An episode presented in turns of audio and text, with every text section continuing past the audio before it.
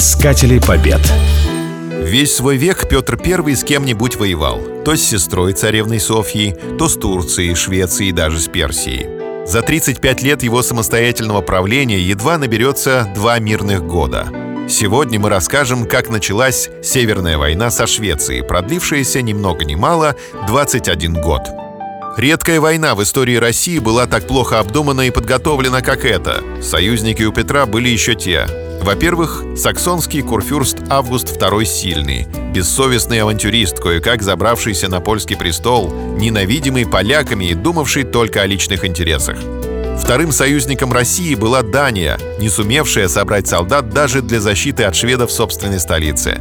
Спустя 24 года Петр имел мужество признаться, что начал шведскую войну как слепой, не ведая ни своего состояния, ни силы противника.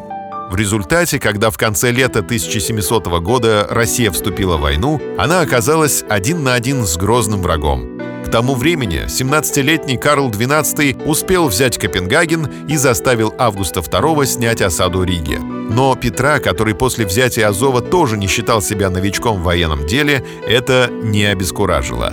30-тысячное русское войско преспокойно осадило Нарву, ближайшую к русской границе шведскую крепость. Собственно говоря, боеспособными частями этого воинства были только два гвардейских полка – Преображенский и Семеновский. Остальная армейская масса состояла из старомосковского ополчения, нескольких полков иноземного строя с иностранными офицерами во главе и большого числа добровольцев, привлеченных высоким жалованием и обещанной добычей. Командование армии Петр вручил наемному австрийскому генералу Де Круа. Гарнизон Нарвы под началом барона Горна успешно держал оборону и постоянно тревожил русский лагерь смелыми вылазками. Снег уже выбелил окрестную равнину, когда Петр узнал о приближении восьмитысячной шведской армии. Но и это не встревожило царя. 18 ноября он, как ни в чем не бывало, отправился в инспекционную поездку в Новгород, поручив опытному Декроа как следует проучить сопливого шведского мальчишку. На другой день последовал разгром. Круа не принял никаких мер, чтобы собрать армию в кулак. Русские полки так и остались стоять тонкой линией вокруг Нарвы на протяжении восьми верст.